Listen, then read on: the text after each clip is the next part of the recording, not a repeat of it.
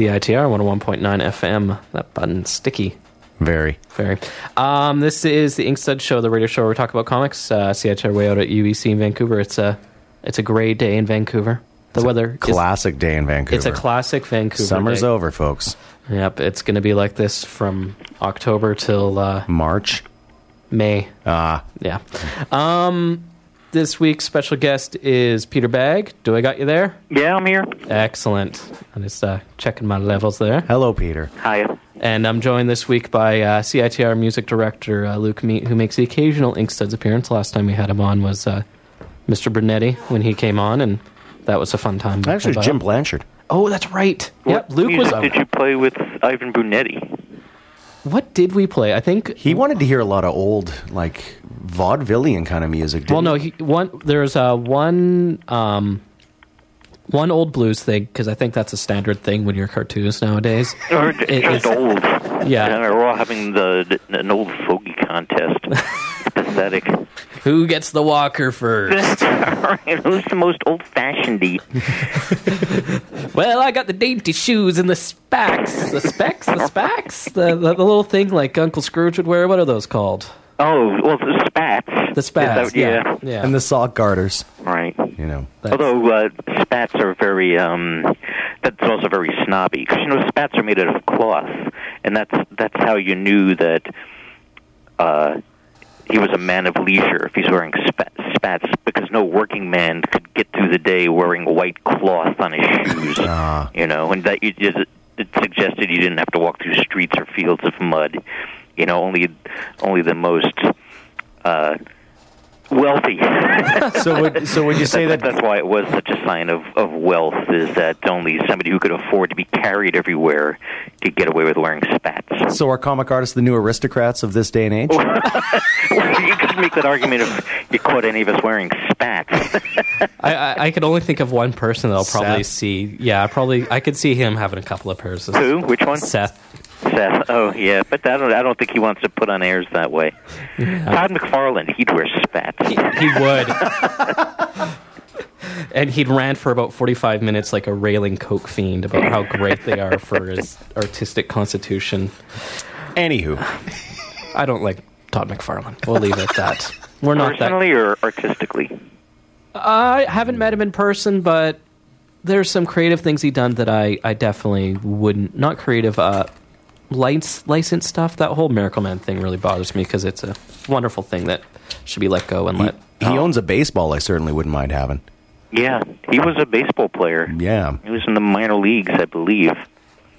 There you go. Yeah, I shared and a he's plane from... ride with him. That's the only time I ever met him, and it just talked baseball the whole time. He's from my my old stomping grounds, Calgary, Alberta, as well. Huh. And, uh, that's not a nice place to live. But right. That's where the Mariners used to have a farm team in Calgary. They did, yes. The Calgary Cannons, yes. Yeah.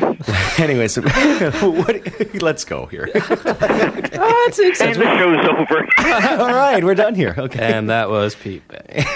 So the reason Pete's joining us today, or Peter Peter, which is better? I don't care. You don't care, okay. My dad's a Peter. Oh. It's got to be Peter. Uh, uh, other guys, other sh- heterosexuals, heterosexual males always call me Pete, with very few exceptions, whereas women and, and gay men call me Peter. I don't so, know what that says about your dad. But, but well, that being said, I honestly don't care. I don't even notice. I don't even notice if somebody's, for the most part, if you're calling me one or the other. Well, he's probably listening right now, so he's got a lot to think about. Okay. So you're coming to town. The reason, I mean, you've come on before a couple of years ago. It's one of my first, uh, one of my earliest guests of uh, notoriety or fame, I guess is oh. a good way of putting it. So I'm really happy to have you back on. Um, part of the reason we're having you on is because Sunday you're going to be in Vancouver at the Word on the Street Festival. Correct. And it's actually going to be in the quote-unquote Word Under the Street part, which is the... Uh, the the comic book ghetto. That's the perfect way of putting it. Basically, right. All the comics folks are stuck into a dungeon in the in the lovely Vancouver library, which right. has Although, a wonderful I have to concourse. Say I'm glad that we're at least indoors. I'd rather be in the basement than uh, outdoors.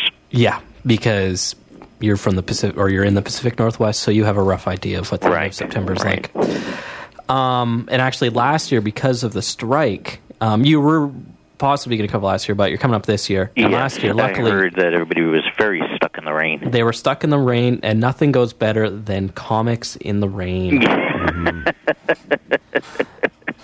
So go and talk to the cartoonists, the folks that are going down to Word on the Street, and ask right. anyone about last year, and they'll peruse their soggy wares. Yeah.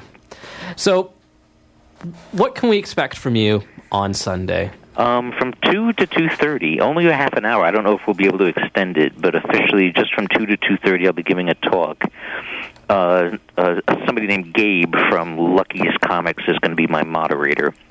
But he's just going to ask me a few questions, and then if anybody raises their hands, they could ask me questions.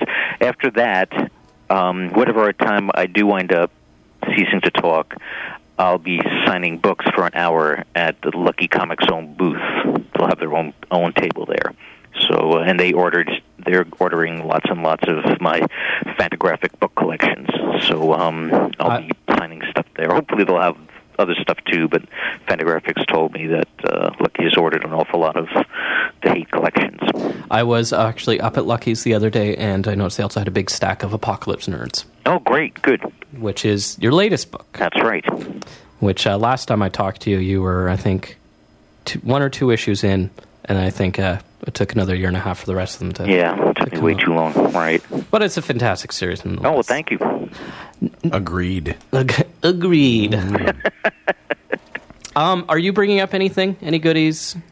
Or is it basically going to be what... Uh... No, that, that, that, boy, it's a, I'll probably... Um, you know, I might bring some... Because usually people ask me for this, I might bring anything out of print that I have some excess of, old comics or toys or gewgaws, and uh, and maybe some small pieces of original art. Um, but, you know, first, when I get there, I guess I'll, you know, survey the lay of the land and see if there if there's any interest, you know, if I should be trying to make some money, let's put it that way. Well, I, I recommend the original art thing because... Uh... It's uh, people love being able to buy stuff right off the artist, and I was right. happy with my Spidey G hat that I got off you at Stumptown last year. So, okay. My girlfriend even let me put it on the wall, huh. which is a rarity of my comic stuff. Huh. Most of it gets filed away. Sigh. So, um, reminder, folks: Sunday, Vancouver Library. Word on the Street, two o'clock in the downstairs dungeon. Now let's go into what's been going on for you comic wise. You have the Apocalypse Nerd collection, which came out, I guess, last year, beginning of the year? Yes. Beginning of the year, some time ago. I can't, you know, I can't really remember either, but yeah, sometime last year it came out. But your most recent thing is your Ron Paul strip you did for Reason Magazine. Um, yeah, that was the last thing I've done for Reason, and since, right now um, Fantagraphics is going to publish a collection of everything I've done for Reason so far. And that'll come out sometime next year. I'm not really sure when, um, but uh, but I'm taking a hiatus from doing anything for Reason at the moment. Not because I want to, but it's because I got um, knee deep in a graphic novel project that I'm doing for Vertigo right now. Wow! And uh, and. I'm way behind. I'm blowing. I, I used to never blow a deadline, uh, but the older I get, the slower I get. So I've kind of, uh, I'm putting everything off to the side to get this thing done in, in, in some reasonably timely fashion. Well, first, uh, what's what can you say about the Vertigo project you're working on? Well, the the, uh, the title is Second Lives. That's plural, and it is referencing that online community game or whatever you want to call it, uh, Second Life. And what it's about is it follows uh, a period of time with these four characters, but each character, either in their past or their or in the present, are getting way too caught up and way too involved in these virtual identities, whether it's like on something like Second Life or playing computer games or emailing or espionage. They all have these second identities, and uh, with with a lot of them, with several of them, the second, the false identities start to take over and not only clash with their own real lives, but all four of these people, their both their real lives and their fake lives all uh, collide with each other. That sounds kind of a lot like a departure from your normal... Uh, yeah, concept. somewhat, somewhat. Although uh, it's still, you know, it's it's not like I'm delving into the world of fantasy here. I am, I I am, but it's still, um, it's not, still reality, and it's, just, gonna... it's a, it's about real people who indulge in fantasies and the, and having the fantasies, you know, getting a little bit too carried away. But uh, it's still like almost everything that I do, except for when I, you know, I'm hired to do a one-shot Spider-Man comic. It's still all within the realm of plausibility. Now, are you writing and drawing it? Yes. All right. And that's funny that you're talking about the uh, the the problems with the deadlines and stuff, because you're one of those few folks that comes from both sides of the editorial spectrum because of your experience with Weirdo. Right. So, and actually, I have a, a little odd, uh, I don't know, if it, it's not really a question, it's just a little thing. Kim Deitch was up here a month ago, right. uh, saying how uh, you're uh, the, the next uh, fellow coming up to Vancouver of the uh, the comic scene, and he say, Pete, that's a, he's the best best editor I've ever had. Oh, Jesus Christ. well, well, the only thing with Kim Deitch, the only thing I can remember uh, ever telling me to do is maybe... You know, remember to dot your eyes. He's not somebody that really needs editing. Well, he know? said he said any time that you had any input, a, a, any criticism, you had input to provide as well. Instead of just saying something wasn't good, you could say that's not working, but try this. Right. So I think uh, that aspect worked quite well. Ah, I'll be darned. I'll be darned. I, he must be remembering something that I've completely forgotten. Well, hooray well, for me. Yeah, Sounds oh, good. That's got to be, what, twenty-five years ago? The, the Weirdo yeah, days? Yeah. So, the Reason strips, um, Ron Paul. Yeah. I, I want to talk a little bit about about libertarian politics right now. Okay. Because of what's going on in the States. Right. Um, what do you think of the seven hundred billion dollars buyout? Oh, boy. You know, I, I can't give you a, a forward... I'm, if, Of course, ideologically, I'm completely against it. Um, and uh, I especially blame, well, you know, I blame everybody, but I particularly blame the Bush administration. And even mistakes that I remember that other people don't, that even the Clinton administration made, although I like to think it wouldn't have gotten this bad if they were still in power. But, um, you know, it, it's... The the feds were the people that, that kept printing up this money and kept loaning it to these huge banks who were giving it away like candy to people who could never pay it back. So, and and also the federal government, and I suppose this is true in, in most industrialized countries, uh, they insure uh, people's bank accounts, and um, and now they're insuring people's mortgages even. So uh, they just it's just a case of the federal government particularly just making way more promises than they could keep. They're just and, and the same with the two guys that are running for president. Mm-hmm. You watch either of them talk, they're just promising the sun and the moon. You know, they they never tell people, you know, this is not only is it unwise, it's undoable. Not just to do this, but to wage war all over the world, and you know, I mean, look at like even the and I'm, I'm not trying to let the Russians off the hook, but even the mess that we have in Georgia, it was. To a large degree, it was brought on by our by idiotic president, Cordy. They, you know, giving the poor Georgians, who they themselves should have known better. But uh, I mean, there's no there's no good guy in this picture. No. But he gave them these unfounded assurances. You know, they seem to think like that we're going to go to war with Russia. You know, for them, which McCain thinks is a good idea. You yeah, know, let's, he wants let's, to revive the Cold War. Let's poke the sleeping bear. Yeah, yeah, that's right. It's like, you know, we've moved on to another world threat, but let's bring back the bad one too. Let's go to war with everybody. Uh, and and that's that's that's one of the reasons that I, I that I like someone like Ron Paul is just uh, that he lives in reality and he talks in reality and. Point like he he when I saw him speak, he pointed out the fact that uh, you know here everybody is wringing their hands and having a fit over the price of oil, but he accurately pointed out that when you pin the price of oil or compare the price of oil over the last five ten years to the price of gold or other commodities, you know gold is the obvious one because mm. you know he, he wants to bring back. at the gold standard, but silver, copper, anything, any hard commodity, that the price of oil hasn't really gone up at all.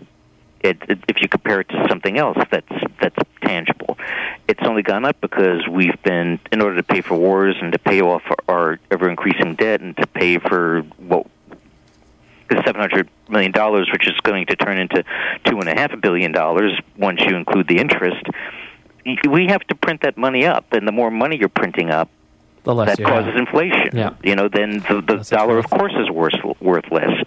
Like back in the seventies, every... Nixon insanely tried to make inflation illegal. Well, it just it, an odd comparison is what happened in Chile. With uh, I don't know if you know much about their about I guess six, five six years ago is when during the nineties in their conservative government there they had a dollar parity and they just weren't able to uphold the um, right the offers they had for having bonds and stuff. And at one point. Uh, everyone knew it was up, and truckloads of money, literally truckloads, were leaving in the middle of the night, yeah. going back to the States to American investors, and all of a sudden the, be- the banks had to lock the doors, and people's right. money was, well, we're screwed. It's all worth exactly half, and you can only take out two hundred bucks a month. You know, it seems like a good idea at the time, but a lot of third world countries and Latin American countries, at least the prospect came up when Europe introduced the euro, of should we pin the value of our currency to the dollar or the euro? Mm-hmm. And I guess it seemed like a good idea just because it had been around longer to stick with the dollar. And uh, now, like, I have a Spanish publisher in Spain, and he used to uh, he used to export his books, including mine, to Latin America, and he says now not at all. He doesn't sell anything over there because he deal he's Spanish, so he deals in euros, and that makes to to the to the uh, Spanish distributors, that makes his books insanely expensive. So he's not exporting anything there anymore because they're stuck, you know, with the dollar. Yeah.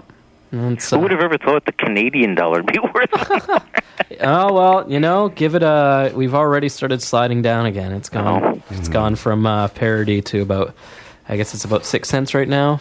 Oh, six cents, cents lower than the dollar? Yeah. Oh, I thought you were considerably above. No. Oh, jeez. No, don't that let... was a fun ride. Yeah. Oh, we were enjoying it. it. Yeah, no, I think uh, Canada is going to be facing some similar uh, effects in about a year. Oh, so. with uh, with uh, mortgages and all of that? Yeah, it's uh, our housing market boomed here. And right. we're just, you know, it's starting to bust, and I think... Vancouver, there's just been such a ridiculous over-expenditure in homes, and the prices here are just ridiculous because of this whole, ooh, the Olympics are coming, the Olympics are coming, and then, you know, after that two-week euphoria run, it's just going to be messy. Yeah, that's, that's, people are insane to think I want to, I want to get, invest in a thirty-year mortgage in a specific town because the Winter Olympics are going to be there for three weeks. Yeah, it's... I think you said it best, Peter, when you said people are insane, actually. But uh, so much of what's going on, too, the, the main reason for this seven hundred billion dollars bailout is psychology. It's all psychology. Mm-hmm. Like, technically, it's not needed. But it's but until it by doing this, by infusing all this money into this handful of banks, it just makes the average investor, who you think, you know, and, and most big money investors are generally, they're better educated, and you wouldn't think that they'd be uh, running away from imaginary boogeymen. But uh, but yeah, it's all to make them feel better, yep. to to take out loans and to give loans. What do you think of this prospect of uh, all these debates being delayed because of the financial crisis? Do you think that? Um, I, I would like to think that um, both the, the two men that are running for president. Obama and uh, McCain, I would like to think that they took their job seriously enough. I mean, there are only one of a hundred people in this country of two hundred million people who can vote on things like this, and yet, you know, they've just, they've spent the last two years running for president, mm-hmm. and uh, if I was a citizen of either of their states, I'd be pretty upset about the fact that they're not doing their job in the Senate at all. It's true, well, considering Obama was just elected, what? Right, right. Three and he's, yeah, and years he's, ago? He's spent the whole, he, ever since he's been elected to the Senate, he's been uh, running for president. Um, but of course, so I would I would have more respect for McCain if if he suddenly, miraculously, suddenly decided two months ahead of time that he needs to take his job as U S senator seriously. But of course, that's not why he's doing it. It's all he's desperate, you know. Yeah, I've it's, a... it's it's it's one of his many Hail Mary passes he's been making, and it's been it's been hilarious too. He he's through this whole campaign, he's been shockingly admitting that he doesn't understand economics, and he doesn't. And the economy is not his strong suit. And ever since this disaster struck, whenever people ask about him on a T V, whenever you see him on, on T V, he literally looks like a deer caught in the headlights. He just has the most panic-stricken look on his face. So I'm not surprised that he's running and hiding at the moment. No. He loved it when all of a sudden this, this you know, in the grand scheme of things, this relatively minor issue of what happened in Georgia in the Soviet Union, then he was riding high. It's like he was so happy that we might be able to... That's something he understood, being in a, you know... From the Cold War. Yeah. Being, being how, how he was a five-year prisoner of the Cold War. The good old days. We're going to do a quick song break because I see Eric's calling in right now. Okay. Or he was calling in. Yeah, there he is. Yeah. He's calling in. So we're going to play Pick Me, and then when we come back... We'll talk about music. Okay. there, and there is a, uh, there actually is a, uh, when you play Pick Me, there's a, a cartoony reference that I got to explain to you. It okay. should be obvious, but if not... We'll get into it. I'll point it out. Okay. So we'll be right back. Inkstuds, okay. C I T R.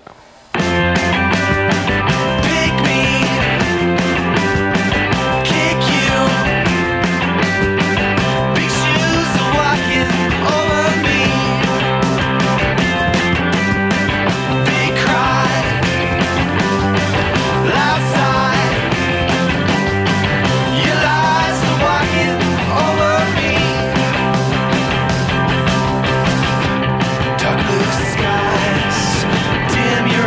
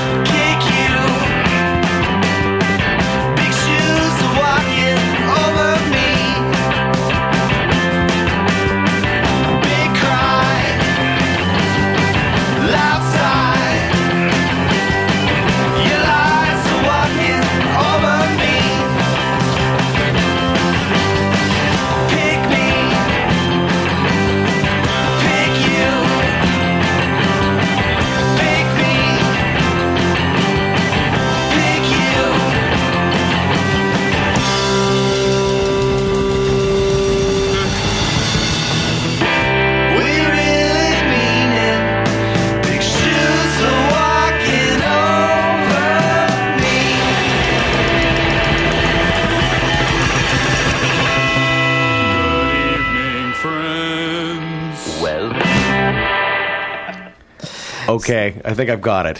What is it? Is that the We Really Mean It from What's Up, Doc? Yeah. You yeah. got it. Okay. I got blisters on my fingers. I got blisters on my fingers.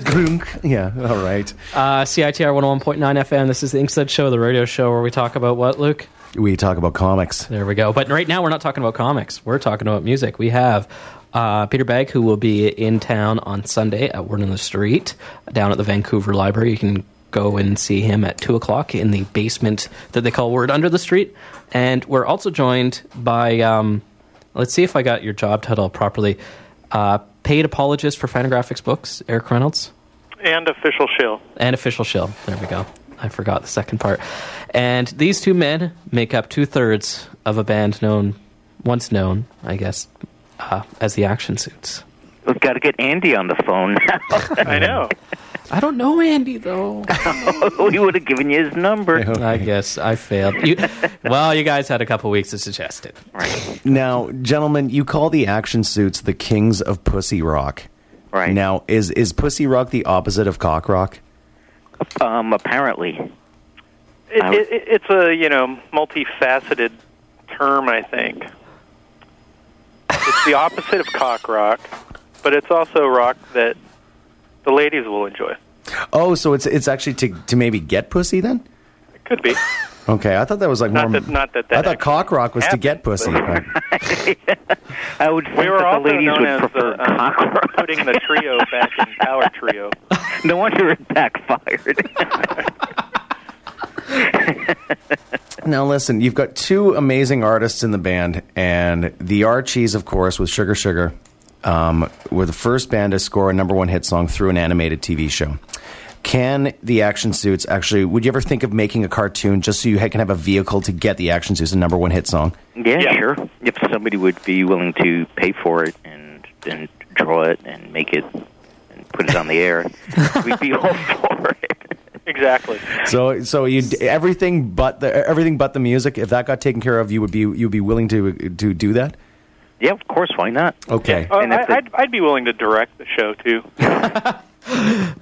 um, uh, years ago, I did uh, an all-ages comic called Yeah, and it was about like an all-girl rock band, but they had one of their...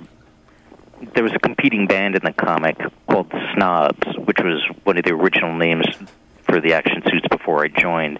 And The Snobs basically were the Action Suits. I... I True, the three members of the Action Suits, but made us look adolescent. And um, and at one point, uh, the air was in development uh, as a potential T V show, in which case the Snobs would have been in it too. So in a very roundabout way, there was at one point a slim possibility of the Action Suits being in animated and on television. We why, even why tried you... writing some songs for such an indent. Yeah. why did why the name change? And I think the Snobs is an amazing name. Was it yeah, taken? It's a fantastic name. That was before I joined. Was it taken? I, I, you know, I don't remember, to be honest. Why? You know, we had a whole bunch of different names, and at one point, and it, eventually, you know, the Action Suits just took hold. Can I ask what was working with Steve Fisk like? It's great. Yeah, did he, did I mean, he try to experimentalize you guys at all or anything like that? Like, 'cause no. he's done some pretty amazingly weird stuff in his past. So yeah. No, in fact, I'd say Steve actually like went out of his way to kind of like rein it in and make it like sound really authentically, you know, pop. He was like he he understood, I think, what we were going for, and you know tried to tried to work towards that. Yeah, he would. He makes it clear that you know the sky's the limit, and you could. He'd be willing to try anything, so he was very open to ideas. Um, but yeah, basically what he did was always to, to stick with this somewhat, with our somewhat, or not somewhat, very dated sound. Well, speaking of dated sounds, then Sub Pop recently celebrated its twentieth anniversary. You're both located in Seattle, correct? Yes. Yeah. Um, do you think a grunge renaissance is inevitable? Well, they've been talking about that forever, and um, uh, not in any big way. I mean, there is there is a well, grunge nostalgia is like this permanent industry, um, and not that Sub Pop is their business is totally based on that because they have a lot they have a lot of bands that aren't the least bit grunge, like the Shins mm-hmm. and other people and the Vaseline's. But, mm-hmm. but they, they they and and other labels.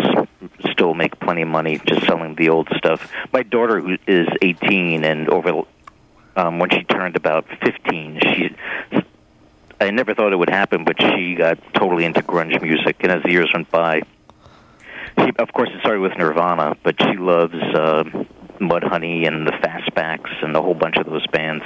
That's funny you bring up Hannah, actually, Peter, because I was going to ask you, is how much influence have you had on her musical taste, or in the case of your obsession with the Spice Girls, was it vice versa, actually, when she was growing up? Well, I, um, I, I exposed her to the Spice Girls, although I'm sure she would have discovered them anyway, you know, whether I did or didn't, but um, I got into them first. Awesome. Always on the cutting edge. I win.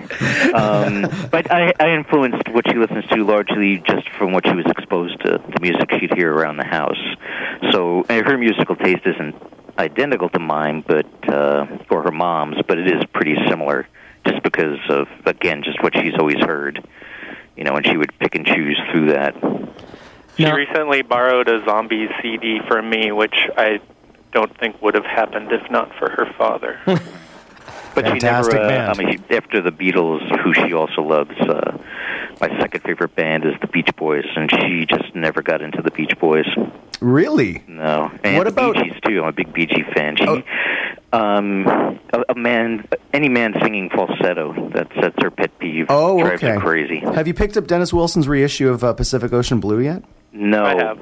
It's fantastic, by the way. So I'd highlight it. It's great. Been, yeah. How is it? How is it different from the original? It's a lot of outtakes and just extra songs that didn't wind up on the album. It's a double C D. And it's got it's, the second the second album, Bamboo, as well. Yeah, is that good? Yeah, it is it, yeah, actually. It's not, I don't think it's as good as uh, Pacific Ocean Blue, but you know they're both right up there in terms of you know seventies Wilson brother projects. It's much better than Love You, at least. Oh. Yeah, I would agree. Pete might disagree. I know. That's no, why I, I said it. I, I just remember um, I've only heard the, what was the single from Mike Love's solo album, which used to crack me up, but didn't send me running out to buy the thing. Well, that's funny, because I, I was just going to ask. Um, I, I mean, I've qu- I want to quote you. His incurable addiction to lawsuits, Peter, are you still a defender of Mike Love to this day? Oh, I'm not. I'm not. not I don't defend everything about him. But it's it's more my whole my whole point when I wrote that defense of Mike Love was um, I, I I find it hard to believe that so many people could be Beach Boy fans in spite of him. You know, it's it's just uh, I, I think is or too many people who are hardcore Beach Boy fans. Well, they're Brian Wilson fans rather than Beach Boys fans, I think. Actually, right? I to, to me, I, I I don't understand. Uh, Well, I do understand it, but I object to this sharp division. Fair and uh, and also there isn't that sharp a division between the sensibilities of, to a large degree, of Brian Wilson and Mike Love. Brian Wilson can be just as corny and hokey and uh, mm-hmm. and huckstery as uh, as Mike Love can, you know. Fair enough. It's a, so, I, think it's I mean, a... anybody who does other things, you know. Brian Wilson, of course, is, besides being far more talented, he's much more multifaceted and a far more complicated artist than Mike Love is. I guess but, it's like know, the Paul. For the most part, I like Mike Love. I like his voice, and uh, you know, I'm a big Beach Boy fan. Absolutely. And I just think, just from a creative standpoint, I, I think he gets dissed way too much. I don't want to be his friend. I don't want to. I don't want to go into business with him. No, I've got a, a couple of quick ones. Um, I'm looking at the cover to the Action Suits album from Press Pop Music, and Eric, are you specifically looking Beach Boy-esque with the beard there? You do look was like Michael Love to? In that picture. Are you asking me if I was trying to? Yeah. Um, uh, you know, I don't know, but, you know, when I have a big beard and people tell me I look like Dennis Wilson, I take it as a compliment. Oh, he was the best looking of the bunch, at least. He was. He's a stud. There you go. Now, let's get a little background on who the Action Suits were. Where did it come from? Well, Eric should tell you that because yeah. he was in the group before I was, and well, after I was. um, it started. It, it started pretty informally with me and Al Columbia. Um, Al and I lived together in the early to mid nineties, and um, we both had just sort of dabbled, you know, playing music and writing songs, um, sort of half-heartedly over the years in our youth, and. Um, But when we both ended up living together in Seattle, neither one of us had any instruments anymore. At one point, when I moved to Seattle in ninety-three, I, I sold my guitar to make rent money and um, was just, you know, I'd just gotten rid of everything and didn't really think I would ever play in a band in Seattle. And um, and Al was sort of in the same boat. He moved out here with nothing. And um, one weekend, we house sat for a friend of ours. Um, it was this guy named Joe Newton, Uh, who used to be the, the drummer in Gashuffer.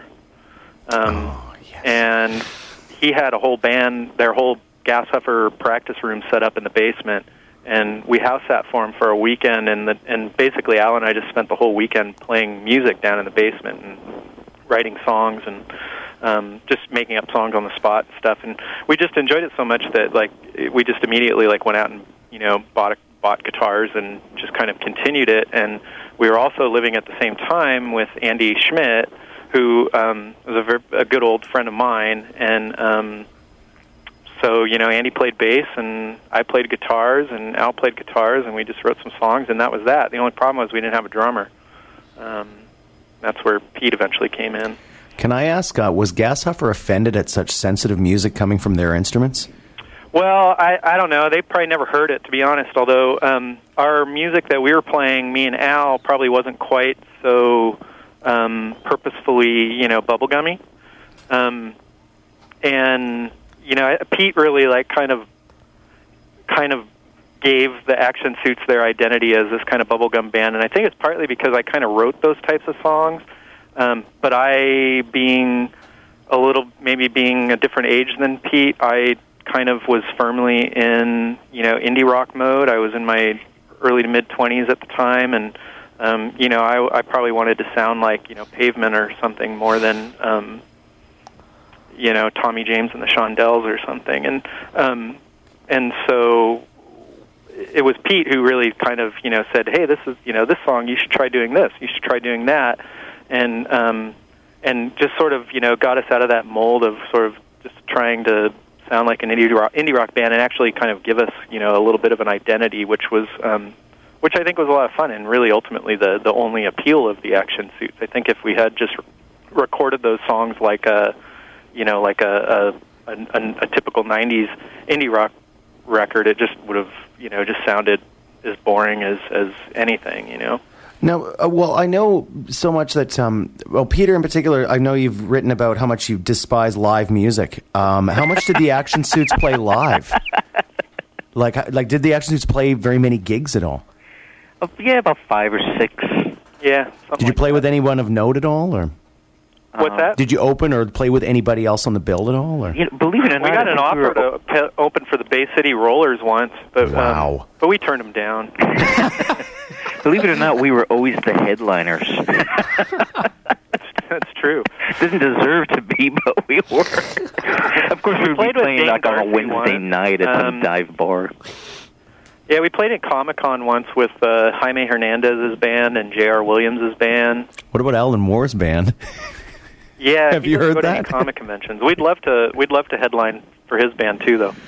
Wow, I'd be curious to. I've never seen them, and I hear they're terrible. But did you ever hear of The Remainders? The Remainders, no. They might not exist anymore. Oh, is that Stephen King and that that's Stephen King? Oh, it's his blues band. Matt Groening and Amy Tan. I know who you're talking about. Yes, yeah. And they're supposed to be horrendous. On there paper, it sounds pretty our, funny. Our other though. kindred spirits uh, were uh, Seduction of the Innocent. Oh, that wow. was a great, mummy, right? A great early nineties band with, um, I think, Peter David and Bill Mummy, Mummy and Eve Lealoa. Oh, no. They are carrying on a proud... Did, did they have, like, Klingon outfits?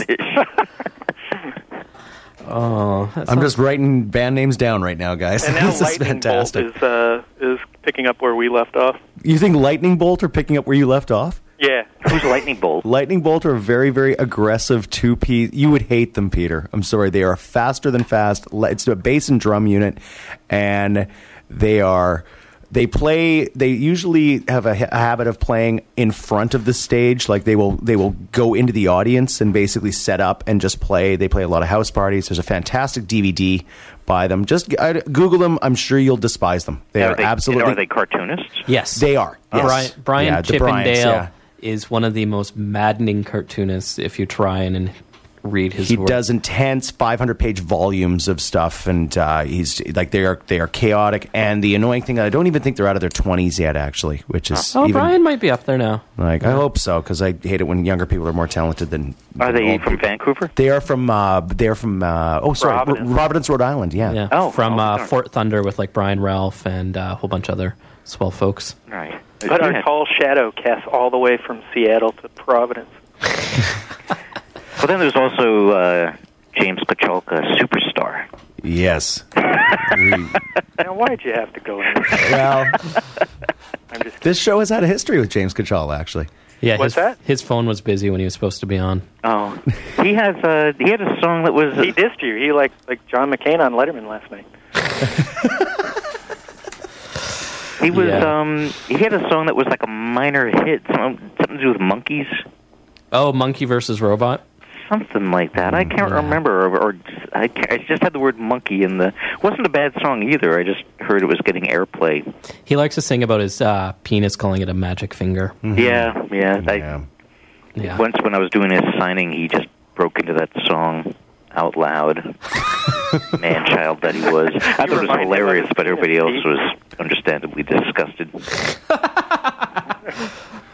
Um, listen, just uh, back to the Canadian thing. Are there any Canadian bubblegum artists that you enjoy now? Like, were you a Terry Jacks fan at all, or um, Avril Lavigne even? Uh, ter- Avril Lavigne, nah, nah. I don't know who either of those people are. She's a, she still is kind of a star, isn't she? she was, yeah, she is up here. She I was in Malaysia six or seven years ago. Um, Eric, she came across. Um, she seemed. She was packaged to come across as indie. Yes, but that's just it. She was pa- she was uh, she was as packaged as, as Britney Spears or anybody oh, right, else. Right, right. But you know, but she would wear she would wear flannel tees, shirts, you know, and, and have splotches of cheap hair color in her hair and stuff. Yeah. And what um, was her big hit that got played forever? Skater Boy. Boy. What? Skater Boy. Skater Boy. Yes. yes. And okay, I, I I really don't want to talk about Avril. I'm sorry. Okay. And um, Terry Jacks was "We Had Joy, We Had Fun." That yes. one, that guy. Yes, it was. Okay. He was, which was actually. That, I like that song. That Seasons was, in the Sun. Yes, yeah. It was "Seasons in the Sun," but that was actually a um, yeah, the French guy. Um, I'm drawing a blank here. Uh, Scott Walker did a whole bunch of songs. Jacques Brel, actually, he did, that's an, actually a Jacques Brel song. I was going to say tr- Pepe Le Pew. But. Nice, thanks. Um, uh, one thing I wanted to ask you, uh, in particular, Pete. I'm sorry, I'm asking. I'm not shunning you here, Eric, but I just got to. I've just got to ask this. The reason why I got into your comics was because your characters had such obscure musical tastes, and namely like Studs Kirby's obsession with like Pete Fountain and Doris Day and Brenda Lee, and um, like now are these based out of your own? Tastes and stuff, or is these based on people that you know, or are they based on yeah, someone? Um, they or th- it'd be a mix. I would um, like those three people you just mentioned that Seth Kirby liked. I liked, and at, at that time too, I was somewhat making fun of myself because at that time, say I would do a comic strip where Studs Kirby is. Obs- I think he was he was having a crisis. Yes, he? he was, he was, he was conflicted with Doris and Brenda. Who was the bigger wallop packer? If it was Brenda Lee or Connie Francis. Yeah. Oh, was it Connie Francis? Yeah, okay. It was Connie Francis. Just okay. because, well, the two of them are, are, are peers. You know, they're they're like they, they, their heyday for both of them was like the early sixties when they were both very young, mm-hmm.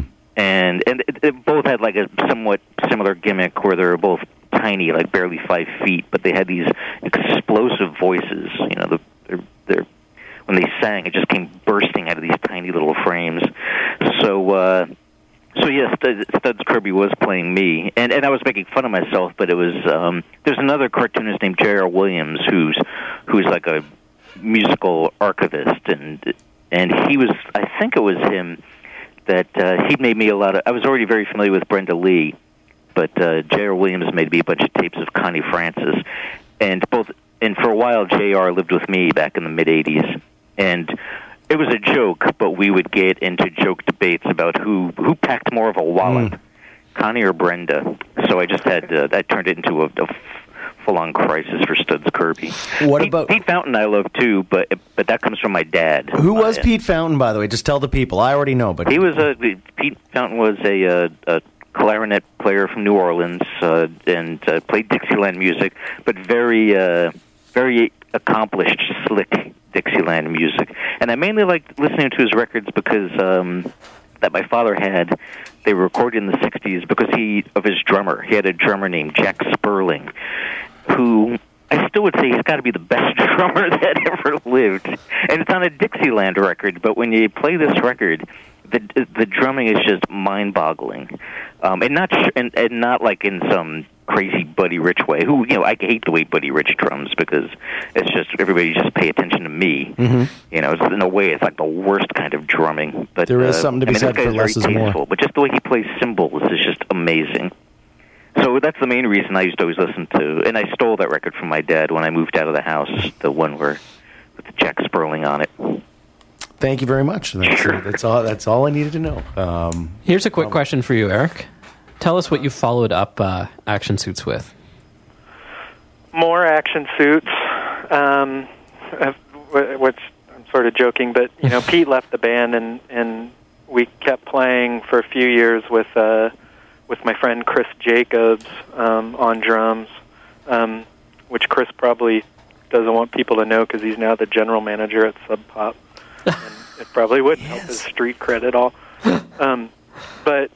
Uh, Being the Ringo that, Starr of the Action I didn't Suits? I played music for a few years in a band, um, but for the last few years I've been playing in a band again, and um, we were originally called the Reyes, um, which is named after my wife. My wife's the drummer in the band, um, but she didn't like the name after a while. She got sick of it, so we changed it, and now we're called the Fox Hollow. I love the name the Reyes. I love the Reyes too, but Rhea couldn't handle it. She just uh, it, it basically, when we picked the name, we made jokes that um, that that everybody would think that she came up with the name um, because she was a you know egotist or something. Right. Um, but it wasn't her at all. I mean, she resisted right. the name right from the get-go, and, and I forget who came up with it, but um, but the rest of us all really loved it, so we kind of bullied her into it. And it stuck for about a year, and then but then really, it, she just got tired of people coming up to her and saying, you know, what an arrogant person you are. Did you ever do the and punk I think thing? It created a lot of awkward conversations when people, when you know, come up that you're in a band, and you know, you, oh yeah, hi, my name's Rhea, and oh, you play in a band? Yeah, what's your band called? The Reyes. Yeah. You know. Did you do the so, punk thing where everyone had the last name Rhea, like Eric Rhea, and you know? Yeah, like you know, we used to joke about that. And yeah. Rhea Rhea. Yeah, exactly. We did actually. Huh. So tell us a little bit about Fox Hollow. Uh, uh, you know, we played more. It's it's you know still the same type of songs, although maybe you know a little more contemporary sounding for whatever that means. Um. But it's myself and Rhea Patton, my wife, who plays drums, and then uh, Adam Grano plays guitar uh, along with me. And Adam is one of the art directors at Fantagraphics. And then uh, keyboards is uh, Kayla Graham, who um, is, an, is a local cartoonist and artist as well. And then uh, our friend Kevin Schlosser on bass. And uh, Kevin is one of my best friends who I met through... Uh, He, he lives in the same building as another close friend of mine, Jeremy Eaton, another cartoonist. So it all sort of still connects to comics a little bit. And, and your MySpace page? Oh, our MySpace page is um, myspace.com slash, I think, Fox Hollow Music. Excellent. So, right. Folks, check that out. It has some very finished-sounding songs on there. Yeah, we recorded like uh, six songs. Um, just a couple. I just had a baby a couple of months ago, and before we did that, since we knew we wouldn't be able to play for a few months, we went to a studio and recorded about six songs. Wow! She played drums while pregnant? She played drums while about eight months pregnant. Wow, that's fantastic! Can you hit the drums? What's that? Can you hit the drums when you're that pregnant? Yeah, you can. In fact, you know, we were pretty. We, we didn't know ourselves, but um, but you know, the doctor completely assured us that it was that it was totally okay. Um, and in fact, I I'd like to think that um, she totally. She's three months old now, and she totally loves music. Like, music is one of the few things that will consistently calm her down if she goes into a fit. And it always has to be something with a pretty driving beat. And I'd like to think it's because, you know, she listened to her mom playing drums for eight months. That's awesome. Oh, a little collective awe. Well, I think we're at the end of our uh, our time slot. We've got the, the next show. They're staring at me through the window. Okay. Um, thank you so much for joining me, or joining Luca and I. Right. Eric. Yeah. Thank you. Pete. And, and real quick, I'm in a band now, too, with Steve Fisk. And, it, and we have a terrible name. It's Can You Imagine... And do not go to our MySpace site. Are you making? Are you are you pulling do you my leg here? You have a MySpace site? Um, it's it's uh, yeah, but it's it's only a, we set it up just as a way to to to swap demo tapes with each other. Wow. So yeah, it's really bad. So oh, don't, I don't go there. Yeah, that that's a really. In good... other words, go there. Next I'm now. checking. I'm I'm as soon as we get off, I'm checking it out. I'm don't afraid. worry, I will have it linked on the website so everyone can check it out. Thank you so much, you guys. This is Thank awesome. You. Thanks yeah. for letting me crash. Yeah, thanks a lot, and I'll be seeing you guys uh, a couple days on now. Sunday. You bet. Yep. All right, in about forty-eight hours or right. seventy-two hours. Yeah. Thank you so much, guys. Sure. Thanks. Okay. Bye. Bye. Bye. That was uh, Peter Pete Bagge, Peter Bagge, whichever um, predilection you like to uh, pronounce it by, and Eric Reynolds, the uh, publicist and um, apologist and paid shill for Fantagraphics, um, talking about the action suits. Don't forget, Sunday at two o'clock, Pete will be doing a question and answer and signing at the Vancouver Library, downtown, Word on the Street. It'll be in the Word Under the Street, which is downstairs. You go in through the main thing, and you go downstairs and you see a bunch of sweaty guys holding comics. That's where you want to be. It's going to be awesome. Awesome. Um, also a reminder, tomorrow night at Lucky's Comics, who are also the sponsor of bringing Peter up, um... there's an art show for You Ain't No Dancer, uh, Volume three book by uh, Ed Brisson's the uh, guy who put that together, and tons of really great cartoonists will be in it, including uh, Jordan Bashan, um, uh, Kat Strzezipak, and a whole bunch of other swell folks. Steve Rolston will have some stuff up. And Lucky's is a good store. I like to support them. I agree. Um, not that they sponsor the show, but that would be swell, Gabe. Um, and... and- I can't even remember who I'm having on next week. Who am I having on next week? I have no idea. I should know, but I can't remember. We should wrap this up. We should. Thank you so much for everyone listening. And uh, up next, we got Crimes and Treasons. What, what?